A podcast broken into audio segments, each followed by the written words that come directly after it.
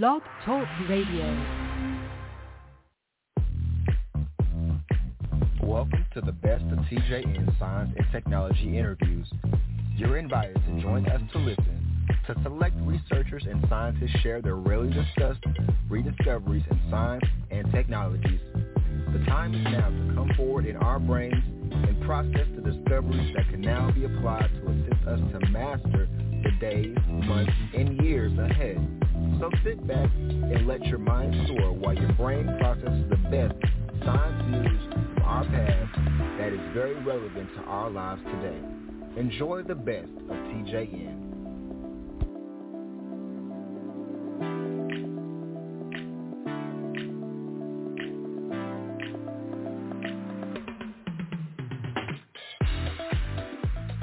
Greetings, everyone. How are you? And it's wonderful that you're back with me today. Our favorite day on Wednesday, and of course, I always have something wonderful to share with you. Uh, always, as usual, I love having the mind of a scientist, and so as I was looking through all of my scientific data, I found a very little, a very little but big, interesting story about hygiene. And hygiene is a word that you don't see very often. People really don't talk about it, but it is the literal panacea and the foundation for all standards for taking care of the body. And when we know hygienic protocols, we can do anything. So I read a wonderful article about writing and how it can help injuries heal faster. And it brought to my mind the story that I really want to share with you as to how I discovered the five steps to healing any chronic illness. And so how did I discover that? Well, chronic illness that I had, I had the opportunity to have cancer. And by using journaling and writing, I was able to identify five specific mental and emotional stages that I went through that allowed me to be able to reactivate my immune system so that my immune system could take care of the problem. And all of my patients for over the last 20 years that work with me, I created something known as lifestyle support so that I literally taught them how to move through these five steps mentally, physically, emotionally, and what many people call spiritually so that the immune system could restore itself and the tumors would be taken care of internally or what we call intrinsically on their own. And I tell you, it works. So it's a wonderful um, tool and to see that uh, science now is uh, attempting to validate in their minds how these hygienic procedures, and hygiene is where we are able to use natural methods to bring about the return of balance or what we call scientifically homeostasis within the body and throughout all of the systems of the body. And so it was very interesting to uh, recognize that my colleagues have gone into investigating this. So we're going to talk about what those precise five stages of how you heal cancer are, but I just want to just give you the importance of the study real quick. Now, journaling or what is known as expressive writing is known to help aside psychological traumas and improve moods. So there's a new study that has come out to really observe writing characterized by descriptions of one's deepest thoughts and feelings as a benefit for healing the physical body. So the study shows that 49 healthy adults ages from, listen to this, 64 to 97 years of age were advised to write about either upsetting events or daily activities for 20 minutes, three days in a row. And after those three days in a row, they underwent biopsy procedures. Now, in these two groups, the group that did the writing three days before and had their biopsy, their incision site, etc., healed in 11 days, as opposed to the group that did not write before their surgical procedure. It took up to 21 days, but they could still trace that the wound site was still in its healing phases. You understand that? That's incredible.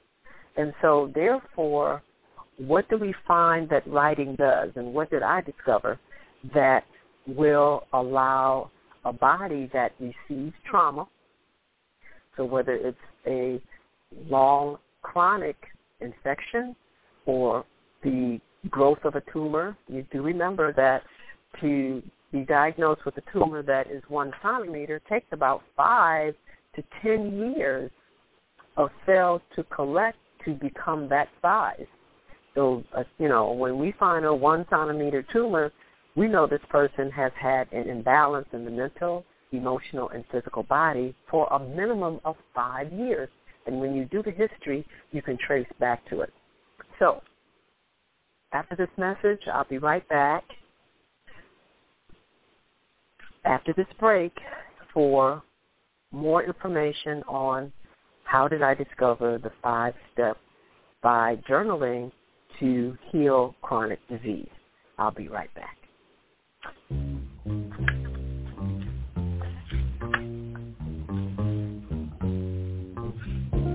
Hi, I'm Dr. Jewel. Organo Gold provides fine coffee, green tea, and hot chocolate products blended with the remarkable mushroom known as Ganoderma, referred to by the Cantonese as Ling Shi, the herb of spiritual potency. Ganoderma improves the immune system, increases metabolism, eliminates toxins and free radicals, as well as provides energy and vitality. Organo Gold products delicious solution that can help ensure that your health and energy balance is one prepared for a lifestyle of longevity. Click the banner on thejewelnetwork.net or send an email to goldcoffeeforlife at gmail.com and get yours today.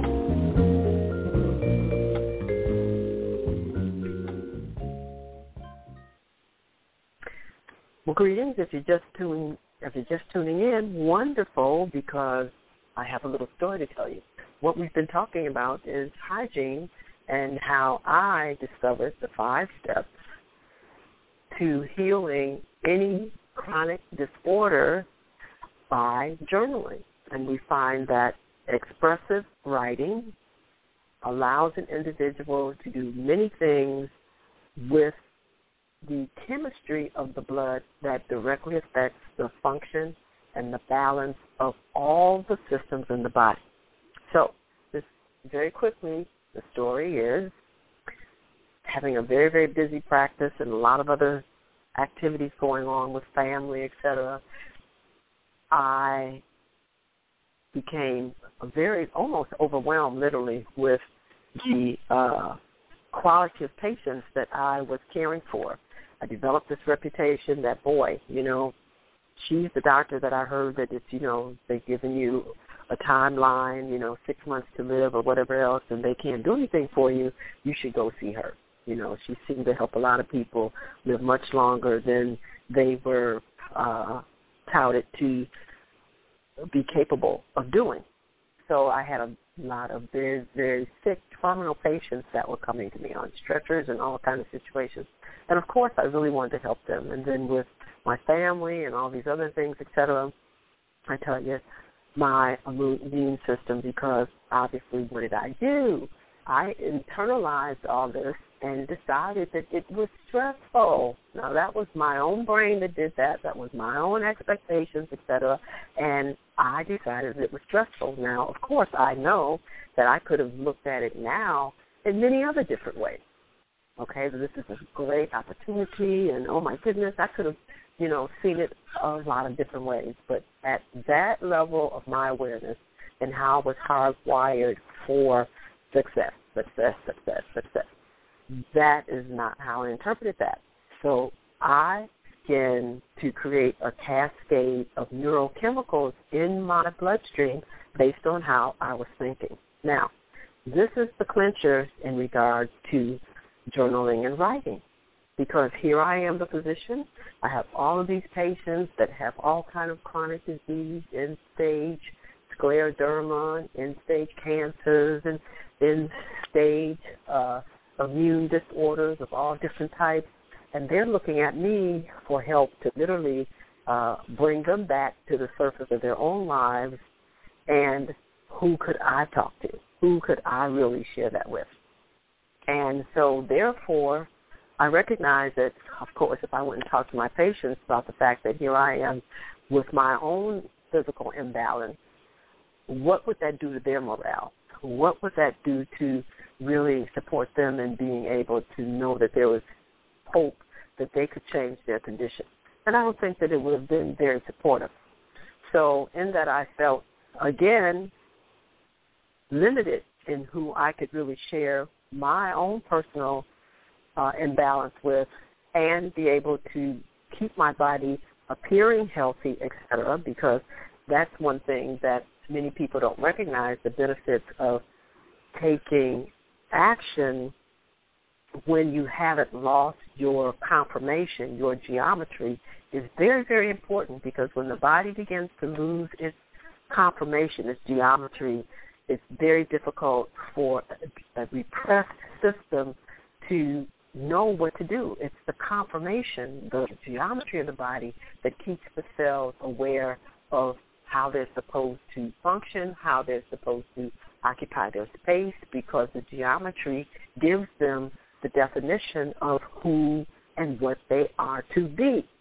Now, this is very important, and I'm not going to veer us off here, but I've made a very important statement that when we talk about designing organs and tissue transplants, etc., that geometry tells the cells what to become, which is how you can basically train a stem cell to be whatever you want it to be.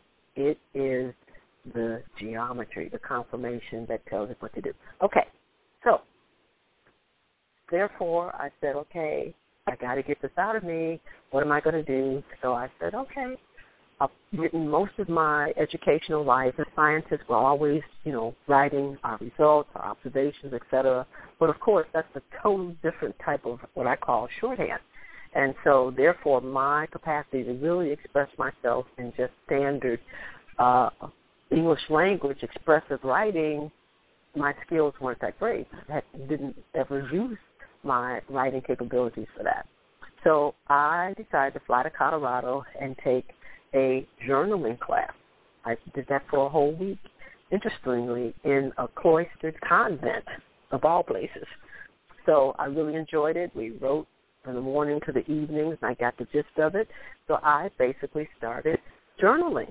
And so every day I would make sure that at the end of the day, I would literally just pour out on the paper what was going on that day, whether it's a situation that might have been disturbing for me and observing a state of health with a particular patient or what's going on with the children or my family or what's happening in the staff meeting. But I just started just journaling all of this. Now, in journaling all of this, etc., of course, at the end of the evening, it always allowed me to be able to rest.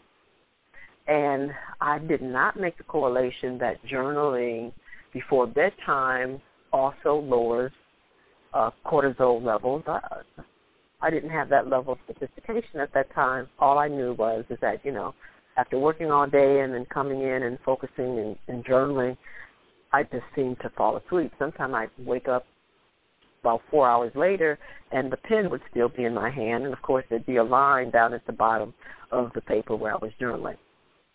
So, as we go on, I did studies with Native American Indians, and just all kinds of things to get alternatives about how I could change the quality of my health, journaling all the time.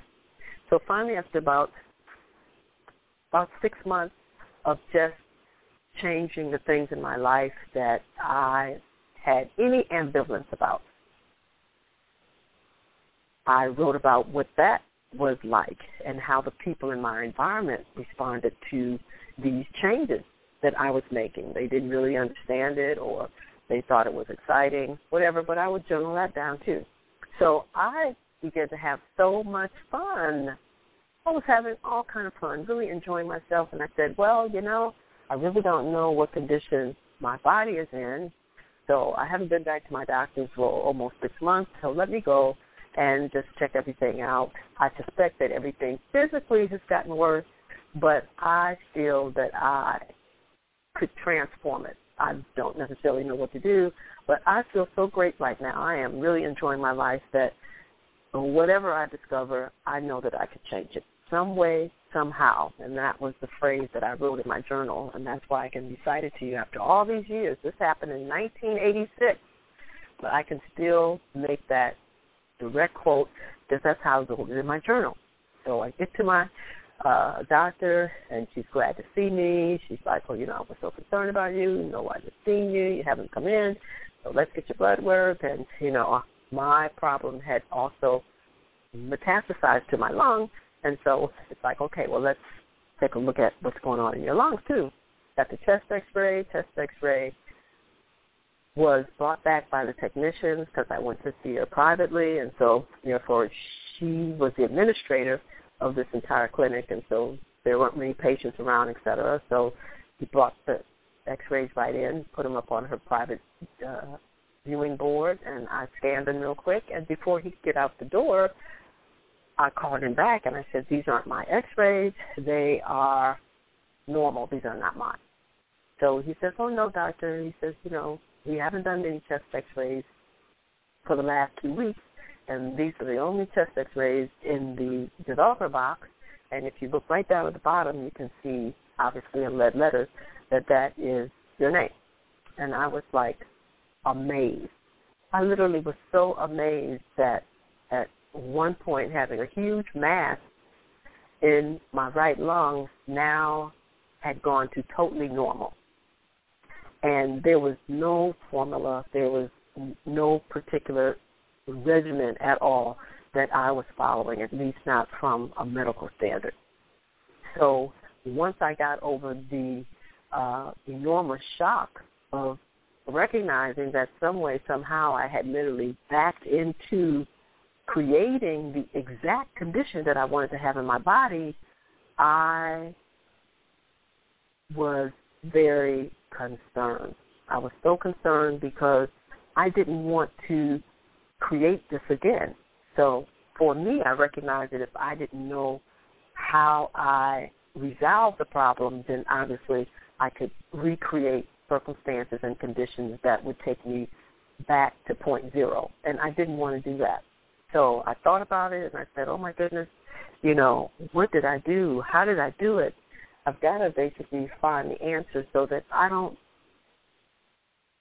pass into those areas ever again in my life. So it just dawned on me, wow, okay, I got the journals. So I tell you, I went home, I pulled out all my journals, and I really liked journaling because I bought beautiful covers. My journals had beautiful covers on them. Some of them had, you know, sequins on them and, you know, uh, tinsel, gold and silver tinsel on them. They were very, very pretty. So they were great to look at, and so I pulled them all off the shelf, and I really started going through them month by month by month to just see what was going on with me. And I tell you, I discovered something very, very, very wonderful. So I will be right back. My sponsors want to talk to you, and I'll be right back to tell you what I discovered when I reviewed those articles. They were amazing. I'll be right back.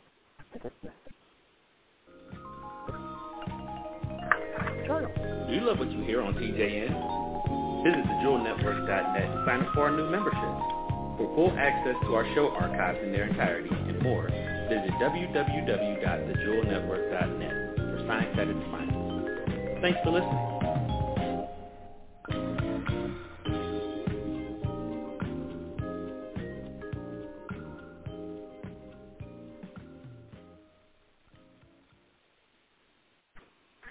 Well, greetings. If you are just tuning in, you've tuned in at the right time because we've been talking about hygiene, and one of the hygienic tools we've been talking about that most people don't recognize as hygienic is the capacity to journal, to use expressive writing to talk about the things that perhaps you can't say to others or you would like to uh, just reflect yourself and have a mirror that uh, reflects back to you what your thoughts are. But journaling is very powerful, and we just talked about stats from a recent uh, scientific experiment that uh, was carried out here the earlier part of this year that demonstrates how having preoperative patients write about any intense emotional or mental experiences they may have, etc., three days before the surgical procedure causes them to heal much more rapidly than patients receiving the same type of surgical procedure by almost 11 days. And that's amazing. So, as I was sharing with everyone about the fact that I use journaling totally unknowing that it was a huge tool in doing what? In lowering the cortisone levels in the blood.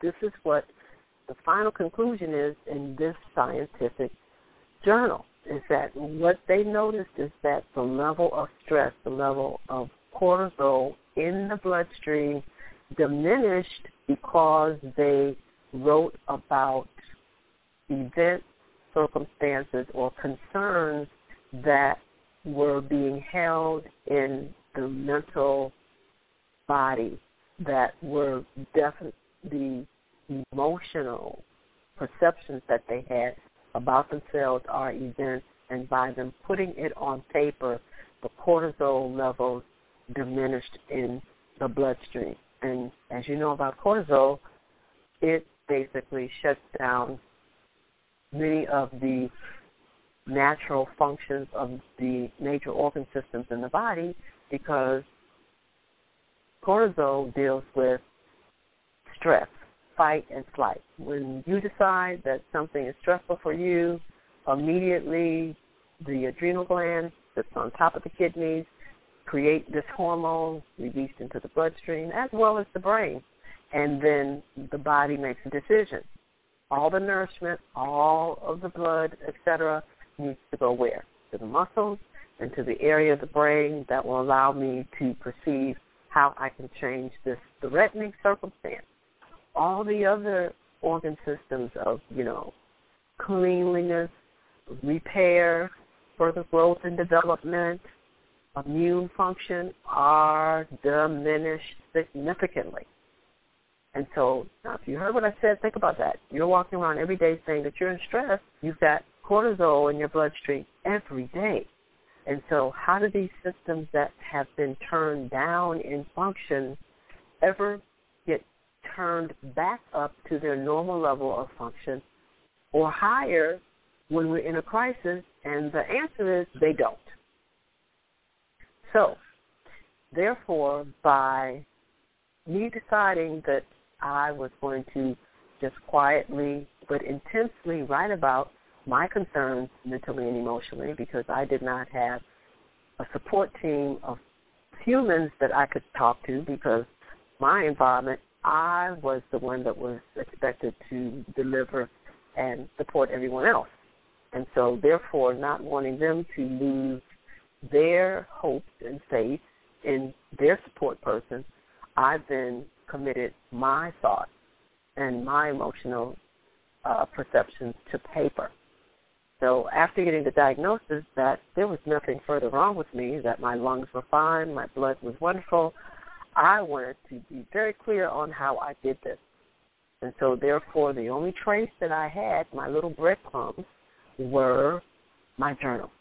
I reviewed my journals, I contemplated them, and I recognized there were five distinct phases of thought that I went through.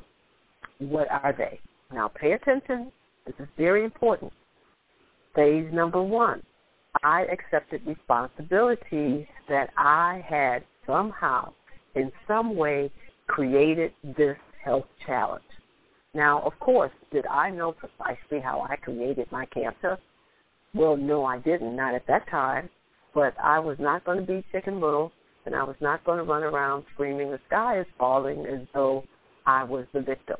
I recognized that if I could take responsibility at, at some level, that also gave me the power to change it, at least at that level. So, therefore, phase number one, step number one, taking responsibility for the condition that you have created. You may not know the details on how, but in that you know you've been the major contributor, then now that means what? Well, for me, my journals indicated that that is significant, that you would participate in creating a circumstance, a disease that would potentially destroy your body. That was fascinating to me, that I would participate in action. I still didn't know which ones they were that would destroy my body because cancer at that time was alleged to be a terminal disease. So that was amazing to me, which meant for me, stage two was I had to face the fact that there were things going on in my life to such an extent that my body obviously did not want to participate, that we were literally choosing death as opposed to life.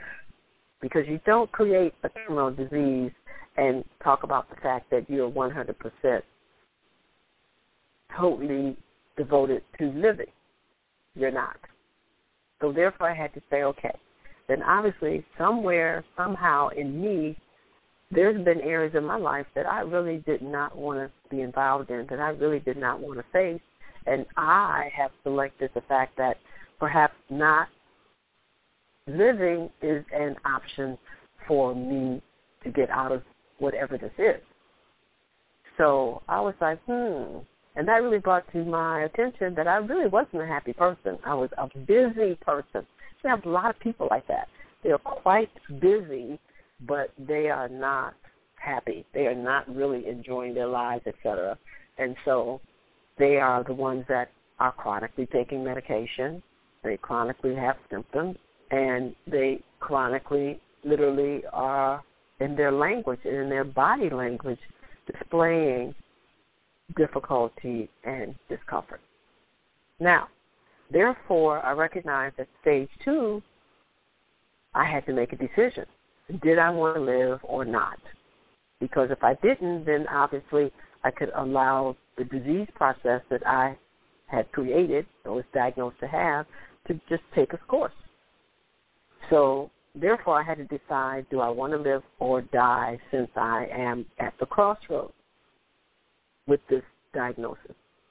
So I decided that I did want to live, which is stage three, that I did want to live and that I was willing to create a treatment plan for me that I would 100% abide by. Now, listen very carefully because stage three means that you cannot involve yourself in anything that you are not 100% willing to dedicate yourself to actualizing and implementing. We have a lot of patients who they don't want chemotherapy, they don't want surgery. Well, I really don't want to have the hip replacement. I really don't want to have a lot of things but the doctor says it's best for me, so therefore I think I should go ahead and have it. Of course, they don't do well. There's a lot of complications, etc., because as this article is showing us, they already have cortisol in the bloodstream, and then with these procedures that are offered to them as the only resort, they believe their cortisol levels even go up higher. And so if there's retardation in healing by almost 11 days, for individuals who have stress and mental anxieties, and then it's compounded by having to put yourself physically through procedures you don't want. They don't do well at all. So therefore, I knew that if I was going to live, I was going to have to basically create a treatment plan, a lifestyle that I could 100% believe in and actualize. And that's what I did. And so for me, my plan, stage number three, was definitely no chemotherapy, radiation, or surgery. Having given that, uh, having watched patients experience that, I just really didn't see uh, where I could really get the ultimate benefit from that. And I chose some other things. But when I did choose, I committed to it 100% every day. So one of the things I committed to was to make sure that my diet was supplemented very intensely with antioxidants, super vitamins, etc.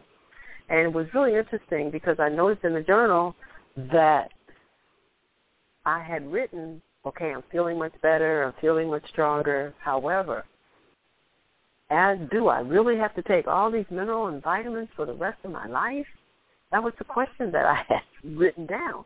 And I was like, okay, very interesting. I don't consider that being healthy. If I have to take all these minerals and vitamins for the rest of my life, etc., I don't see that as a really healthy lifestyle. And it was kind of like, you know, my head went boing, just a light bulb went off. And it's like, okay, well then, what does a healthy lifestyle really look like to you, Jewel? And I was like, yeah, that's interesting. If I was 100% healthy, what would that look like? That was step number four. I took the time to write out my ideal healthy lifestyle. Mentally, how would I be? Emotionally, how would I be? Physically, how would I be? Sexually, as well as spiritually. All of these main areas I found were issues for patients who had chronic and long-term suffering diseases. One of these areas of their life, two or three of them were definitely with a lot of judgment, criticism, inactivity, excessive activity, etc. So I recognized that to me health was balance. So I had to define how I looked in each one of those major areas of my life. And it was almost devoted to one third of one journal. I just described each aspect of myself physically, what what I'd be doing, as far as my diet, as far as my exercise plan, the type of clothes that I would wear, the uh, things that I would involve myself in. It was amazing. Mentally, how would I be? How did I like to be able to perceive myself under all these different circumstances? Emotionally, what would my emotions be like? And I decided for me, I didn't need to have any more. That I recognized that the state of calm and joy was really not an emotion. It was a level of balance. That the chemistry emitted from the cells in my body created this resonance or this vibration that allows you to be elated, calm, focused, but yet and still not committed to any particular opinion, etc. And I wrote this down in detail. And then as I looked at this, and I said, boy, you know, this is a wonderful way of being.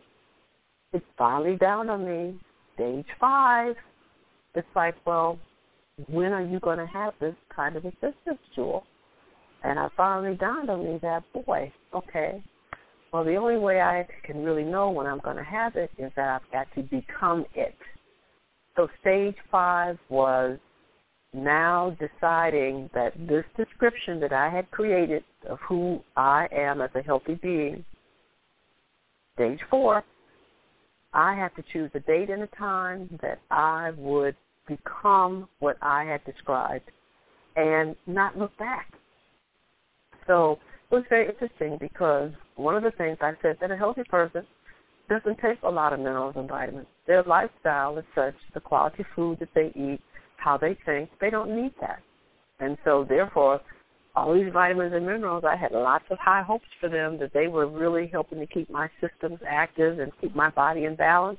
And then just one day I was just going to just put them away or throw them away and you know, one or two of them that I thought was a decent supplement, a whole food literally in concentrated form that I was going to rely on that to sustain myself.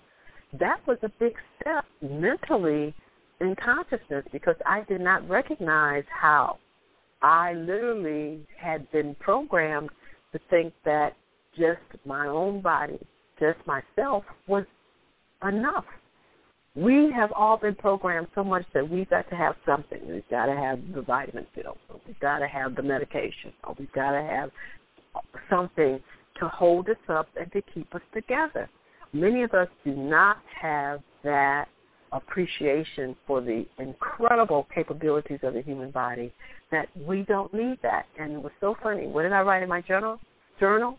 I wrote the fact that you know when I sat at the feet of these women who delivered all these wonderful, uh, gave birth to all these wonderful people that I helped to deliver, I never ever saw a little pouch for vitamins or minerals. I never ever saw a little pouch for anything ancillary that we would need to have to carry with us for the rest of our life. Because if you look at the detail of a hand, you look at the detail of the eyelashes, the face, whatever this intelligence is that creates the conformation, the geometry for a human body is so detailed and so thorough. I mean, when you look at how the genitalia are made, how the buttocks are made, the foot, this intelligence is incredibly thoughtful, tremendous foresight. And so if you didn't come with your little vitamin bag or little vitamin pouch like a kangaroo or whatever else, I decided that for me that meant that whatever I needed for as long as I lived, it was already in or on my body. Just like these little babies that I was delivering.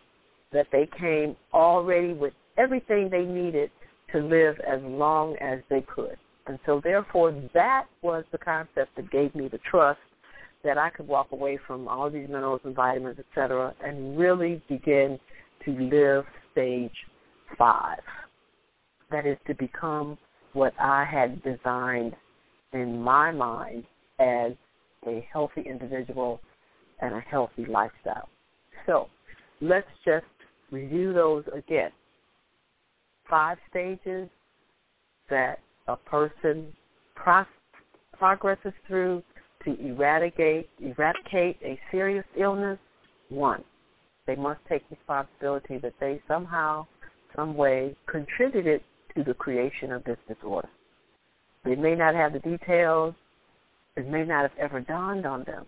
But if they're not willing to take responsibility that they played a major role in this and that part of them healing themselves is to learn what that role was, they will not be able to take themselves out of stress. They will continue to make cortisol in the body. Two, it's like, okay, we've got to get down to the brass tacks here.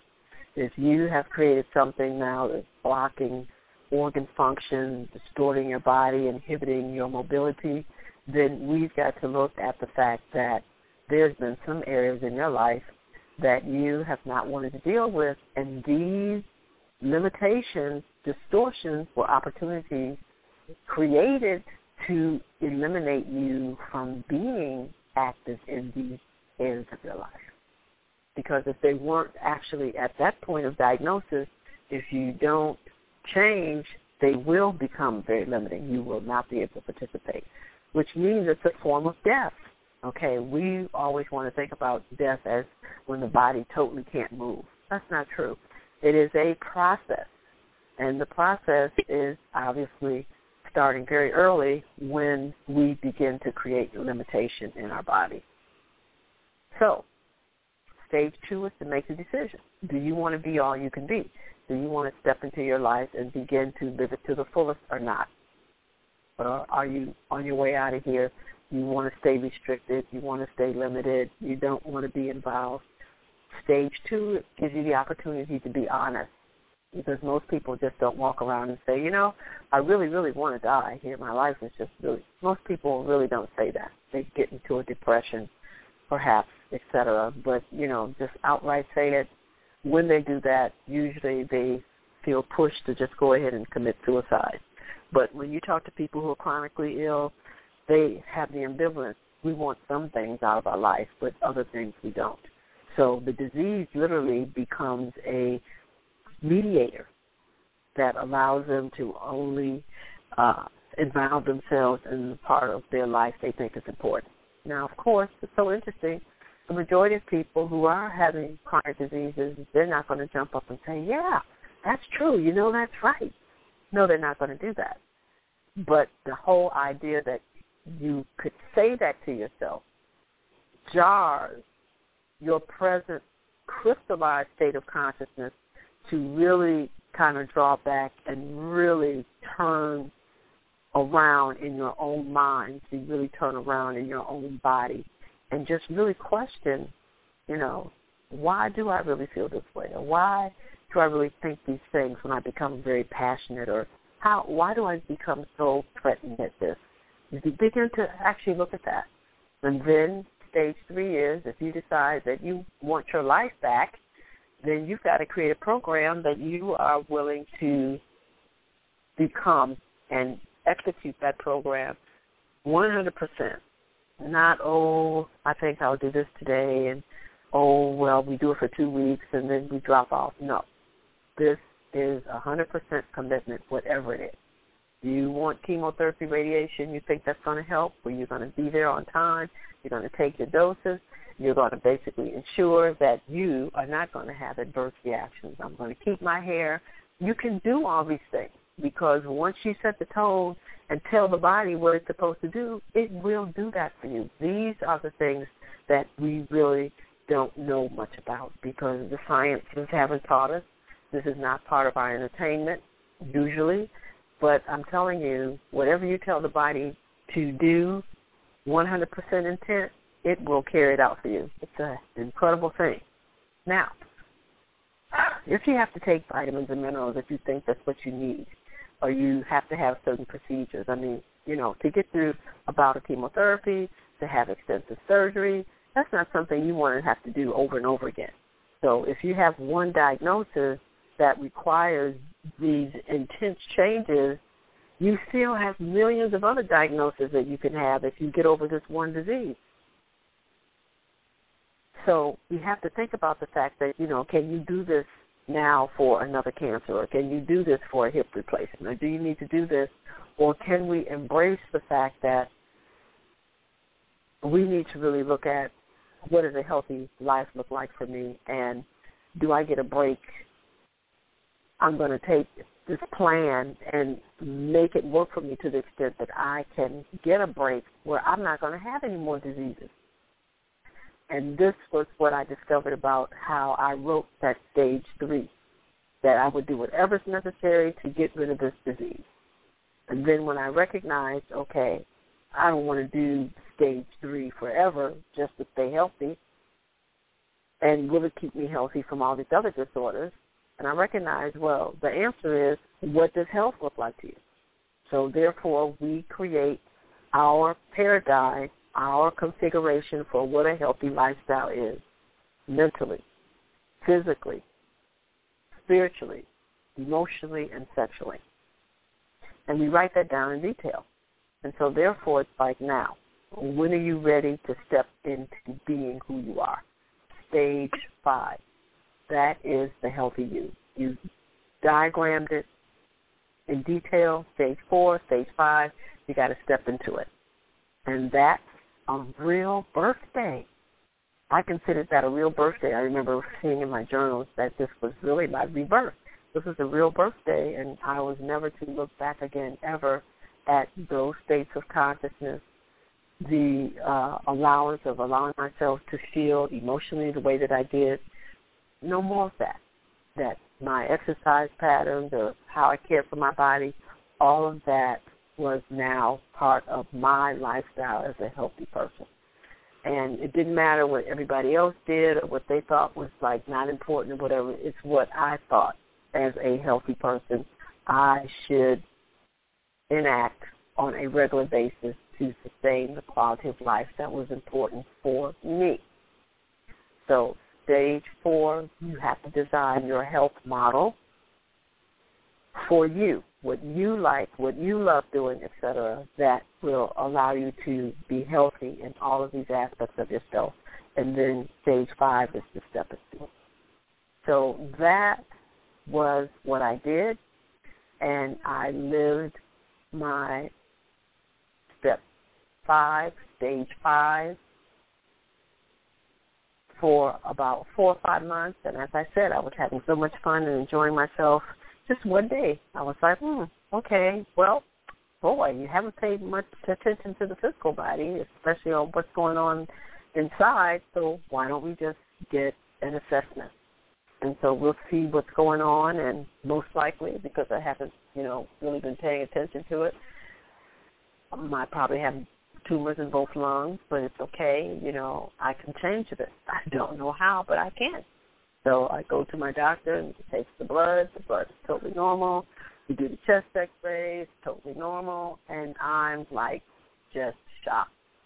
And so therefore the willingness for me to express myself on paper, which allowed me to be kinesthetic, allowed me to be visual, and of course I could hear myself in my head as I was writing this down.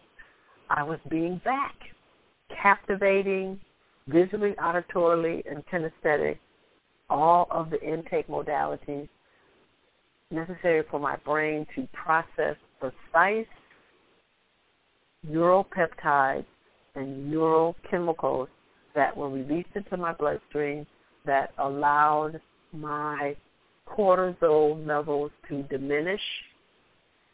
The concept of being in stress and in anxiety was transformed.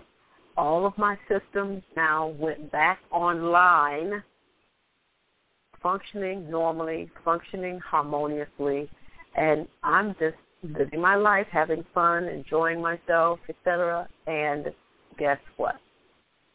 Without any inkling or inclination, I had no idea that my body had returned to its normal function and took care of all of this pathology on its own. So that was a great, great gift for me, and I shared it with as many patients as I could. And so today, here we are. This was in 1986 now. So here we are today seeing that in uh, scientific clinical setting that allowing patients to write about mentally and emotionally what's going on with them, be as descriptive as you like, as detailed as you like, and then having a surgical procedure. They healed 11 days sooner than the norm or the standard, the control, that did not have the opportunity to really release the mental and emotional states that they perceived stressful. So they did not have the opportunity to lower their cortisol levels. And so going into surgery with elevated cortisol levels, the body being further traumatized which then increased the amount of cortisol already in the bloodstream, the healing process was almost totally knocked off its feet.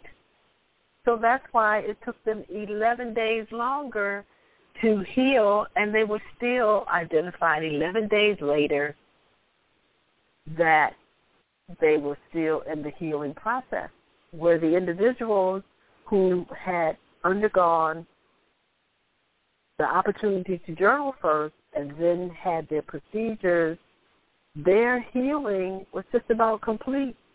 Maximum seven days, four to seven days. Everything was back to normal.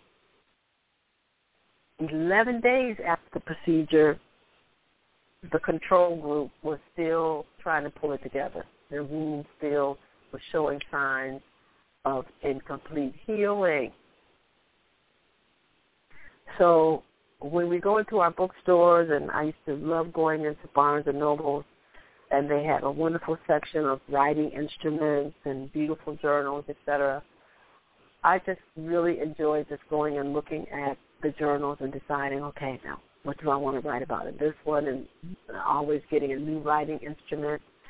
And most of us don't recognize that that is an incredible panacea to keep cortisol levels in the bloodstream minimized. You don't feel comfortable necessarily telling perhaps your husband or your wife, etc.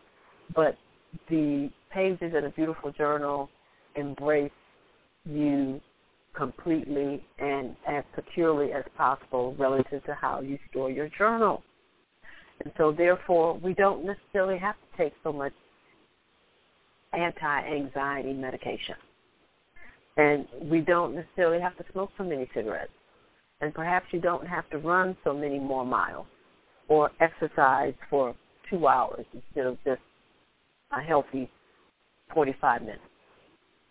If you would embrace writing down what is really going on with you and what you really experience because it does allow the nervous system to discharge neuropeptides and neurochemistry into the bloodstream and to transform it. So while you're writing, the quality of neuropeptides and neurotransmitters are literally going from intense fear and insecurity to recognizing that, oh, we can't change that. Well, this is an option that we have that we can employ this, etc totally is transforming the quality of neuroproteins and neuropeptides and neurotransmitters into the bloodstream so that the tissues literally are brought down from such a state of anxiety, a state of alert, into final normal stasis and therefore can go back to the normal function. So it's really great now. If they had a drawn subsequent levels of cortisol every day, they would have seen this happen, that they would have seen the cortisol levels go down every day. The individual is journaling, then the cortisol levels will go up right before, during, and usually 24 to 48 hours after surgery, and then fall right down, as opposed to the uh, group, the controls that didn't journal, cortisol levels are much higher at the onset rise at surgery. They come down perhaps to the high baseline prior to surgery, but I'm sure in this case they still remain elevated, which is quite, quite high, and that's why wound healing was delayed because the systems were still offline because of the cortisol. So I love hygiene because it allows us to recognize that we have everything within us to heal. And if we would just recognize in our environment the tools that are available that will help us re-equilibrate, rebalance ourselves, we would not need so much ingestion of drugs, so much surgery, and so many other things. So again, the five stages to heal chronic disease, own up to it, recognize that you use it as a tool to intervene, interfere with you really being 100% committed to your life.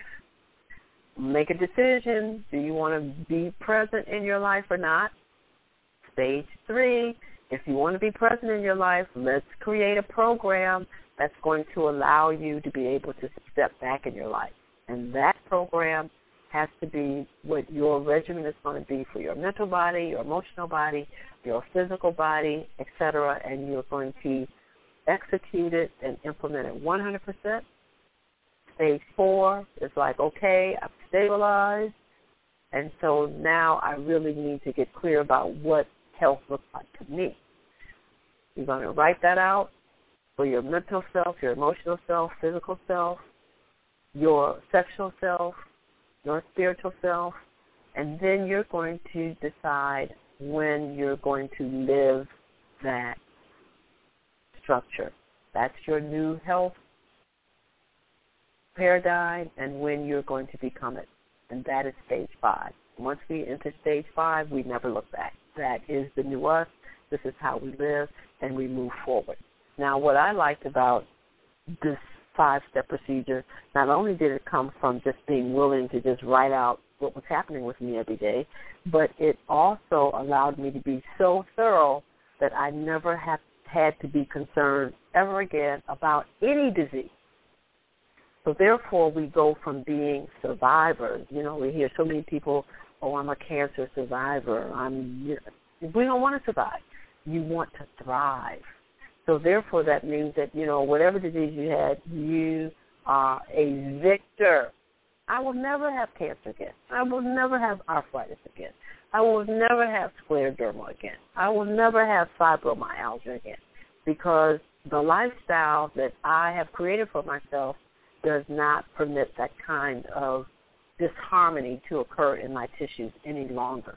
I don't have that kind of anxiety in my mental state. I don't entertain particular emotions anymore.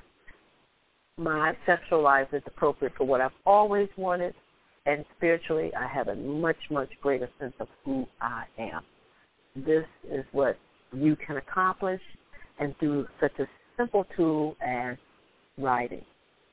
Creative journaling is an incredible hygienic tool to bring about balance within all of the bodies, but especially to allow the self to see mentally and emotionally what is really going on with you and to get it out of you so that the chemistry of the brain can change the chemistry of the body.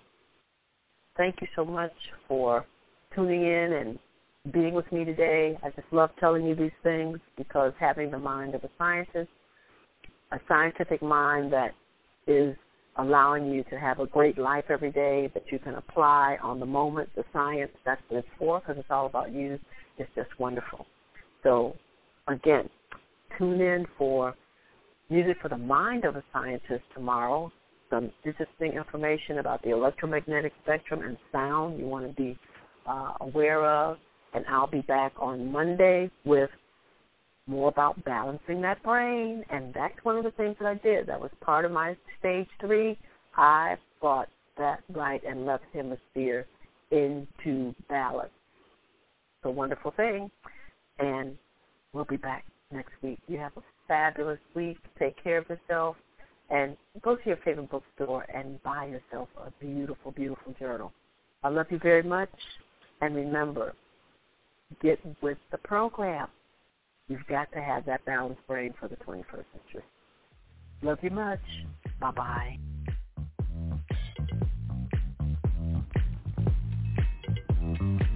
Thank you for listening to the Best of TJN Science and Technology interviews.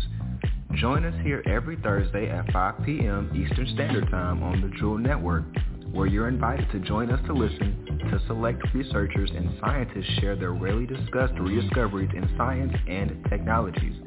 For our complete broadcast schedule, additional information, and to purchase products, please visit our website at thejewelnetwork.com or follow us on Facebook at The Jewel Network. Thank you.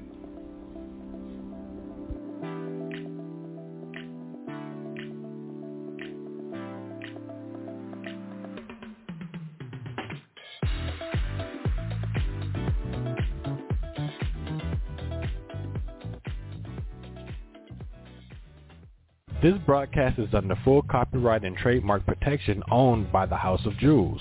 This broadcast in its entirety nor any part of this broadcast can be reproduced, copied, transcribed, placed in podcast format, placed into MP3 format, or suspended on any internet digital location without express permission from the House of Jewels, Washington State, USA.